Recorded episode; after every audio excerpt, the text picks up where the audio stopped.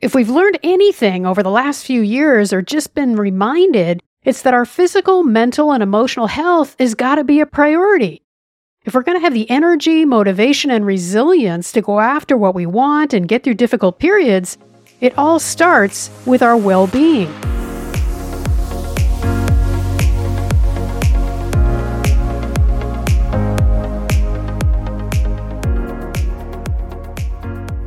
Hey everyone, it's Dr. Karen Kendrick, and welcome to Mastery Now. You know, if you've been feeling burned out right now at your job or in your life, you are in good company. I think so many of us can relate to feeling tired or stressed or just not at our best. You know, with everything that's been happening over the last two years in particular, burnout has really reached epidemic proportions. There's been studies that have suggested uh, that up to 77% of US professionals right now are feeling burned out. That was based on a study by Deloitte in the last 18 months. There's also been studies done by Monster.com and Indeed.com with burnout rates ranging anywhere from 52 to 69%. So that's pretty epic. That's pretty major. So what I want to do in this episode is walk you through some ideas about how to deal with burnout and get your life back on track. So, first of all, let's just talk about what it is. So, most of the time, it's just physical and mental exhaustion brought on by prolonged excessive stress. Now, it's mostly been talked about in the context of being job related, but you can also experience it just by, you know, having a lot of challenges going on, whether you're caring for children or a sick family member or dealing with a difficult relationship or just not having enough downtime and vacations or even just joy in your life. Now, on the job, we know, and you can probably relate to, that burnout is most of the time caused by a lot of long work hours or not really just having enough time for renewal with breaks and time off, or maybe even physically demanding tasks. If you think about doctors and nurses th- those are probably great examples of people you know they're on their feet all day they're working a gazillion hours they're in high stress environments you know that are really wearing their bodies down. But burnout can be a little more subtle than that too. You can also have burnout be driven by um, toxic work environments or bosses or a lack of acknowledgement for your contributions on the job or just unrealistic or unclear job expectations so, as you might expect, burnout can affect you in a lot of different ways. So, before we go into what you can do about it, let's clarify what some of those physical, social, mental, and emotional signs and symptoms of burnout are, just so again you have the full picture here. Now, keep in mind that there's many things that can cause these symptoms besides burnout, so this is just meant to give you an idea of what it can look like.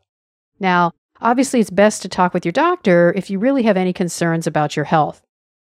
So, physically, as you might expect, burnout can bring on things like fatigue, headaches, muscle tension, body aches, stomach and bowel problems, maybe even some changing sleep habits or appetite changes, uh, maybe even low libido.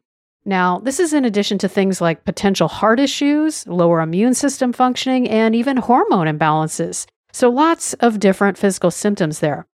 Now, socially, you may find that you are just withdrawing more or having more conflict in your relationships. Maybe you find yourself having more arguments or being less tolerant of certain people or behaviors. Mentally, you may find yourself feeling that it's hard to concentrate or focus for very long, or that you're making more mistakes uh, in some of the tasks that you have to do. You may feel some brain fog or slower recall when you try to remember things or even just that your to do list may start to feel more overwhelming compared to what it used to.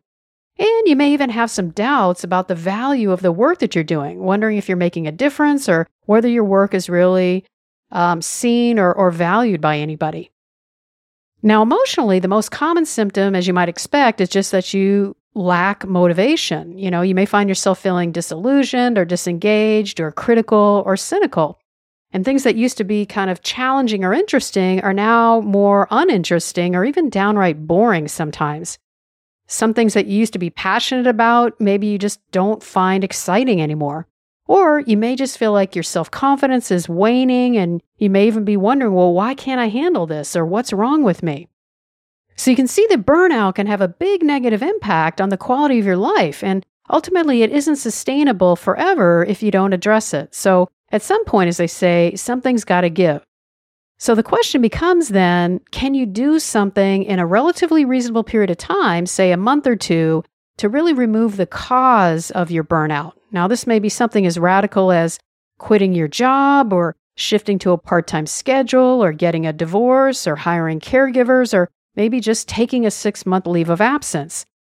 Now, I realize that because this is so dramatic, it may require some real soul searching to decide to make some of these big changes. But I encourage you to take a good look at what resources you have in terms of your finances, your family, your professional contacts, maybe different community groups or friends that can support you during this time and help you make these critical decisions. Just keep in mind, with your mental, emotional, and physical health on the line, I encourage you to really be bold here if necessary and if at all possible. But if you're not able or willing to remove the cause, then the question is what can you do to address your symptoms?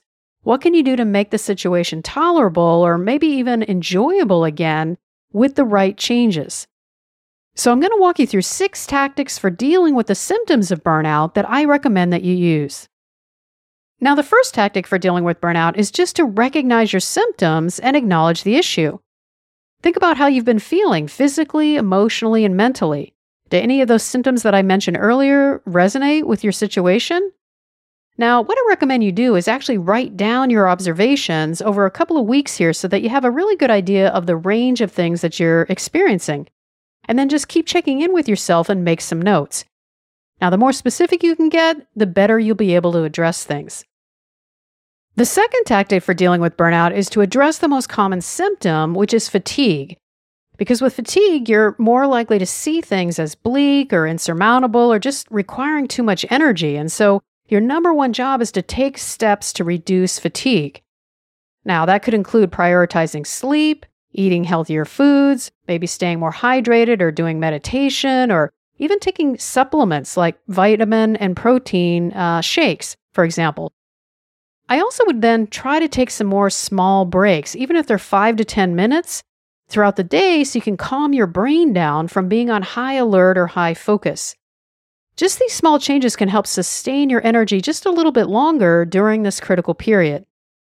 Now, of course, you're also going to want to consider reducing your schedule a bit if you can by scaling back your community involvement or maybe saying no more often to social commitments or maybe hiring some more help around the house, or just even delegating more if that's at all possible.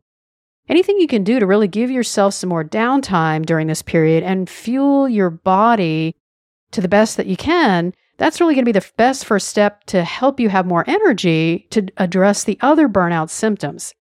Now, ideally, of course, this would include working fewer hours, but I know that maybe this might be less within your control, so that's why I'm going to give you these additional strategies.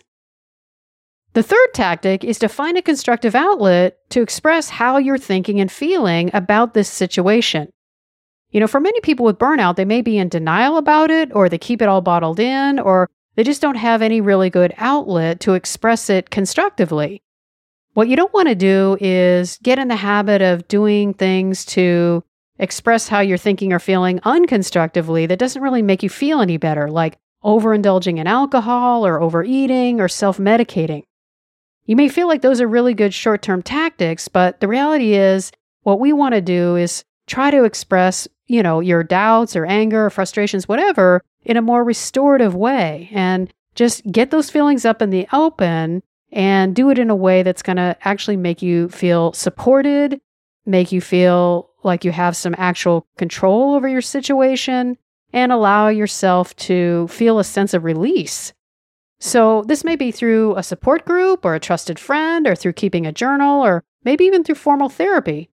Even allowing yourself to cry is a way to let out what you're feeling or release any built up tension can actually be highly beneficial to you. You know, crying gets a bad rap sometimes, but it's actually one of the most soothing things you can do for your mind, your heart, and your body. And that's because it provides this powerful release of tension and stress. The fourth tactic for dealing with burnout is to reframe the situation in your mind to make it seem less negative. Now, this isn't a long term solution here, but it can help you cope until you can find other ways to improve your situation. So much of how we experience burnout has to do with what's going on in our heads. So, while I'm not talking about completely ignoring real issues uh, with what's going on in your life. I'm talking about finding this way to think about your situation so that there's some moderate level of acceptance about it, or you're at a minimum just reducing the amount of resistance and stress you feel when you think about your situation. Now, there's a lot of different ways to do reframing, but let me give you a few examples. One way is just to focus on what's good about your situation rather than emphasizing what's bad. Now, I realize that that may sometimes feel harder to do if you are at a level of frustration that makes it hard to see anything good. But if you can get to that mind shift in your head, it can really make a big difference. So, for example, if you feel underappreciated by your boss and you know, you don't feel like you can have a conversation with them about this, then focusing on other upsides to your job, like having a steady paycheck or enjoying the customers that you work with. That can make a big difference. So, when you feel yourself sliding back into these feelings of negativity and frustration with your boss, having that little voice inside your head that says, Hey, yeah, maybe that's not perfect, but I'm getting a great steady paycheck. Or I am, you know, I really do like the people that I work with. And that's what I'm going to focus on. A second way to reframe is to see your circumstances as temporary. So, for example, with this boss situation, if you knew that your boss was only going to be in that job for another 18 months because he or she was planning on retiring, that could really make your situation feel a little bit more tolerable in the meantime, knowing that, you know what, this too shall pass. This is only temporary. I really only have to put up with this for the next 18 months and then things will get better. Or maybe if you are only planning to be in the job for, let's say, another six months to a year because you're going to be fully vested in your company's retirement plan, and then you'll have more options. You'll be able to move on to another job or look for something different or, or whatever. So, seeing circumstances as temporary can sometimes be enough to reframe the situation again to make it tolerable for the time being. Another way to reframe is to see the situation as a stepping stone to something better. So let me give you a great example here is, you know, if you think about your typical actor or actress who is taking a job as a waiter or a busboy, they're often just thinking of these jobs as pass through positions while they audition for acting roles. Now, there's nothing here to say that there's anything wrong with restaurant jobs, but if your dream is to be a stage or film star, you might see this waiter or waitress job as a real downer if you didn't see it as a sacrifice you needed to make on your path to your dreams. So, what these potential actors and actresses are doing is they're reframing the situation. They're seeing it as a stepping stone to something better. And then another way to take reframing is maybe this same actor or actress, if they can see the job as a way to study people and how they behave and use that as educational material for their acting career, that's another great way to reframe things and use that as a constructive way to avoid complaining about being a waiter or waitress. So you can see again, there's things you can do with your mindset to help with this situation here so that again, not everything feels so heavy and so negative that you can turn things around in your mind at least to make things feel more positive or at least tolerable as you're going through this. The fifth tactic for dealing with burnout, tactic number five, is to take steps to maintain boundaries and a sense of control. Now, I know this is one of the most common symptoms of burnout is that you just feel that people are stepping on your boundaries or personal space, that it's not being respected or maintained, and as a result, you tend to feel less in control. And so, this is critical that you start to take some positive steps to figure this out. And so, First step within this uh, tactic is to, first of all, get clear on exactly what's bugging you. What are the behaviors or the situation or the elements that are triggering these feelings? And then, secondly, look at how much of it is just a communication issue that if you told people, uh, you know, how you're feeling, that they might easily modify what they're doing and then maybe the issue goes away. Or if you think that it's something that the other person wouldn't understand, then you need to step up and be a little bit more proactive in explaining, you know, how the situation is really impacting you and that it's really not allowing you to be at your best.